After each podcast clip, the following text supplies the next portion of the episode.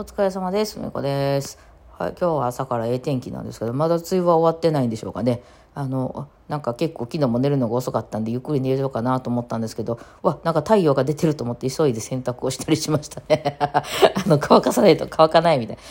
ね、はい、そんな感じで今日も暑そうです。はい。あ、質問来てるので質問答えます。えっとバイヨンマンさんから、はい。えー、ふうこさんいつも楽しく聞かせていただいています。私はプロのマンノリン奏者なのですが、2年半前から興味本位でバイオリンを YouTube 動画を頼りに自力で練習しています。初めて楽器を買った時に店員さんに調弦が同じやからすぐ弾けるやろと言われて私も実際そう思っていたのですがそんなことは全くなく大きな大きな勘違いでした。バイオリンはとても難しいですがとにかく毎日練習するのが楽しくて電車で移動中は YouTube で研究して仕事場にも持って行って夜中はサイレントを使ってトータル34時間ぐらいは練習しています。まだまだ下手くそですが、小野アンナの音階アルペジオの2オクターブ、えー、篠崎4巻とカイザーは、なんとか最後まで通るかなというレベルです。ふみこ、じゃあ、ふみこさんじゃない。バイオリンを弾くことが異常に楽しいのですけど、ふみこ先生はバイオリンがこんなに面白いゲームは何だと思われますかと。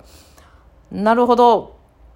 プロのマンドリン奏者さんなんですね。マンドリン界隈っていうのはどういう仕事があるんですかね。マンドリンもなんかね、あの、クラシックの方なのか、フラットマンドリンの方なのかみたいなジャンルはまた全然ちゃうんでしょうけど、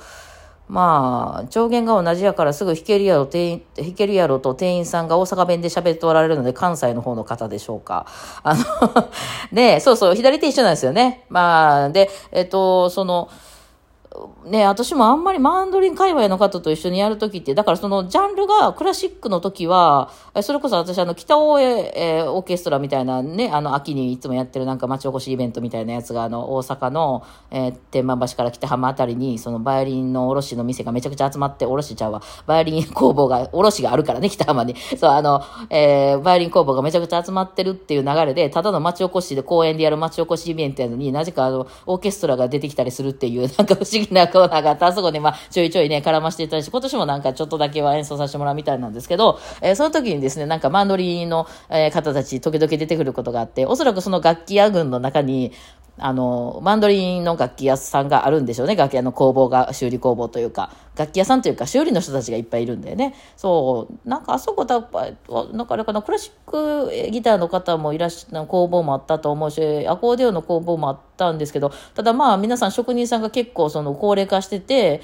まあその後継者がないお店と、いないお店とかはもうだんだんちょっと閉じていってるって感じはしますけどもね。うん。だから、マンドリン。で、その時に、やっぱその、なんか、ま、私もどっちかというとマンドリン奏者って言って、やっぱほら、学校にギターマンドリン文ってあるじゃないですか。マンドリンって、だか日本が一番やってる人口多いとか言って聞いたことあるんですけど、そうなんですかね？イタリアかどっかの楽器ですよね。だけどなんかその日本がすごい人数、比率的にはめちゃ多いみたいな話を聞いて、あ、そうなんや。でも確かに学校とかにあるもんなと思ってね、えー、結構なんか真面目な人たちがこうやってる感じのグループで、私のなんかこう、かんあの人人種とちょっと違う感じやなと思って見てたんで、ね、片足上げるタイプの人たちだよなと思って見てたんですけど、まあ、で、あれが各学校にあることを考えたら、あ、やってる人口は確かに多いんだろうなと思って、で、その時に初めて、ああ、あの、なんか丸いやつマンドリンっていうね、へえ、みたいな感じで聞いてたのが、やっぱりそれは言ってもその高校のね、ただのクラブなんで、それが初めてのマンドリンやだから、いまいちこう魅力分からへんかったんですけど、その、プロのマンドリン奏者がね、その、いわゆる、黄昏オーケストラとかに出てきた時に、うわ、何これめっちゃうまいねんけどってなって、すげえいい音するやんと思って、しかも音も結構でかくてマイクもななくても。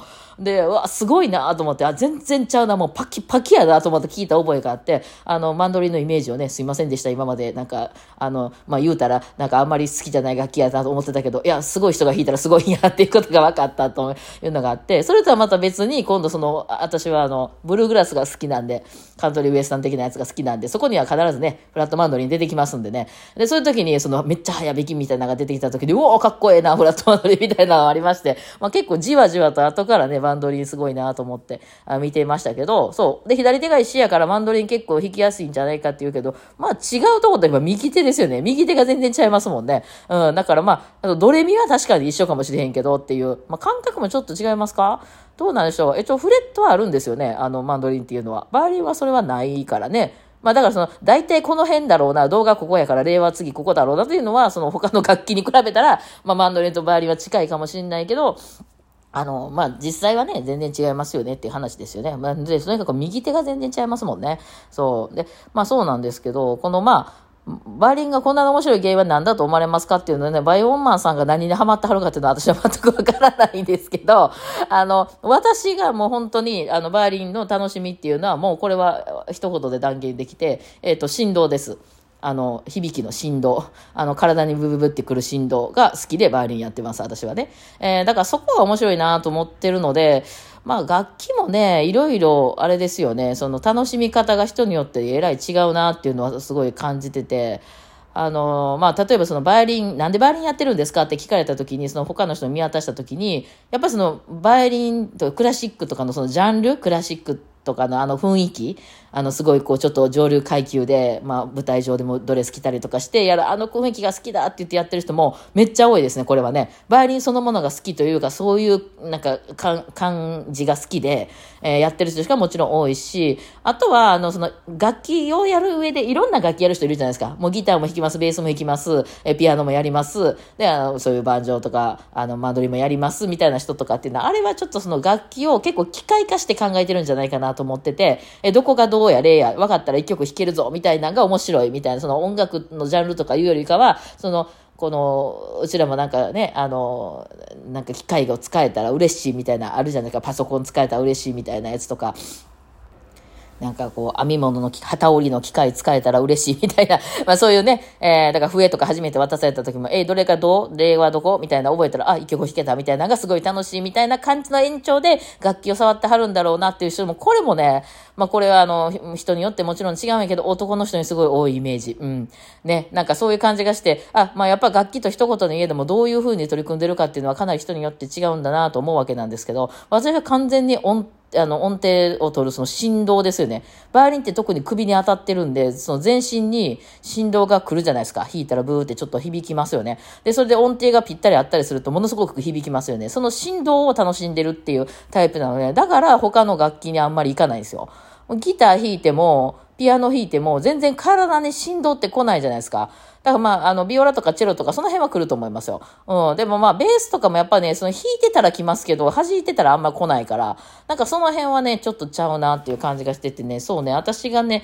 あの、好きな楽器群っていうのはですね、えっと、パイプオルガンとかね、あれもまあ自分には来ませんけど、全体で響くじゃないですか、多分。やって、やめ、やってみたいなっていう楽器、ちょっと一覧で言ってみるとね、パイプオルガンとか、あと、テルミン。あれもこう、まあ振動じゃないけど、この音程をこう、ばっちり合わせていくみたいな、まあ、音は持続してるのは私はマストなんですよ。あとはハモンドオルガンっていう B3 とかね。あとはシンセサイダーのリード音ね。ブーっていう、あの、まあ、あの、こういう音ですよ。そう、こういう音大好きですね。その音程が取りやすいね。あの、クラシックで言うと、あの、ラベルのボレロのね、真ん中で、あの、ホルンがメロディーで、あと倍音でハモっていくやつあるじゃないですか。ピッコロが5度上か5度下かなんか、なんかそんなんでハモってて、チェレスタもちょっと被っててみた。あそこは痺れますね。なんちゅうすごいことやってくれてや、あの、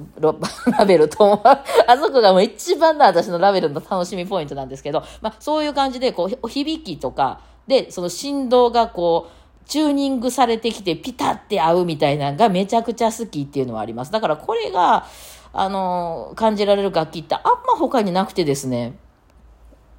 なんなら、あの、クラシックをやってるバイオリンの人たちでも、そこをメインとして弾いてない人も多いから、メロディーをこう追っていくのが好きだ、みたいな人も多いから、そういう人と一緒に弾いた時に、いや、いや、ハモろ？ちょっと待って、置いていかんといて、ハモろ？ってなっていつもなんですけど、ただ、あまりにもハモりすぎると目立たないので、私の演奏ってあんまり目立たないんですよ。やたらこうハモろうとしてしまうので、まあだからそれはええなと思ってるんですけど、ね。だから私はそこがめちゃくちゃ楽しいなって思ってるとこではありますね。うん。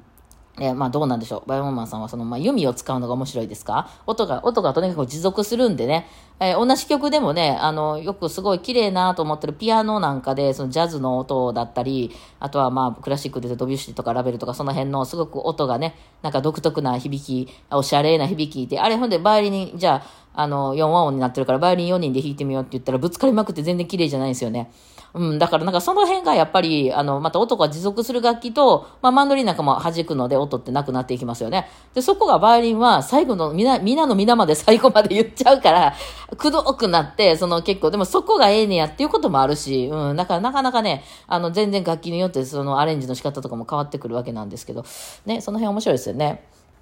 まあ、ちょっと話はずれてくるんですけど、まあ、私はそういうのが大好きで、こう、響きみたいなところが好きで、それが、それゆえ、まあ、その純正率だったり、平均率だったり、まあ、まあ、どっちでもええっちゃええんですけどね。でも、その、ハモるとこどこだろうとか、一番楽器が振動するとこどこだろうとか、いうのがあって、だから、あの、いわゆるエレキとかが好きじゃないんですよ、エレキバイオリンとかが。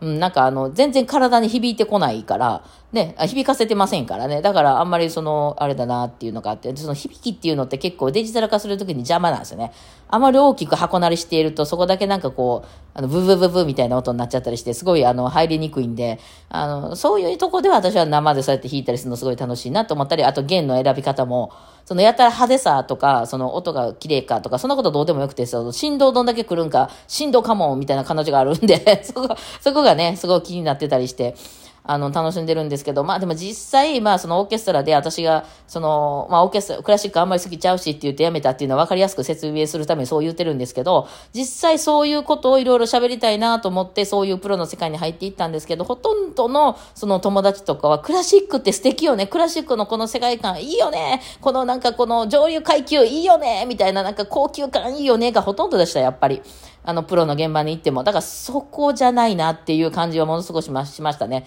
私はなんかその、ちょっともう研究者的にそういう響きとかのことをいろいろ研究したかったんですけど、そうじゃなくて、やっぱモーツァルトとか上品でいいよねみたいな、で、そ、あ、そっちと思って、なんかちょ、ちょっと、ちょっとはもれ、入れないなっていうところがあって抜けたっていうのはちょっとありますね。全部が全部そうじゃないですけどね。はい。ね、どうなんでしょう。マンドリン界隈ね、いや、面白そうですよね。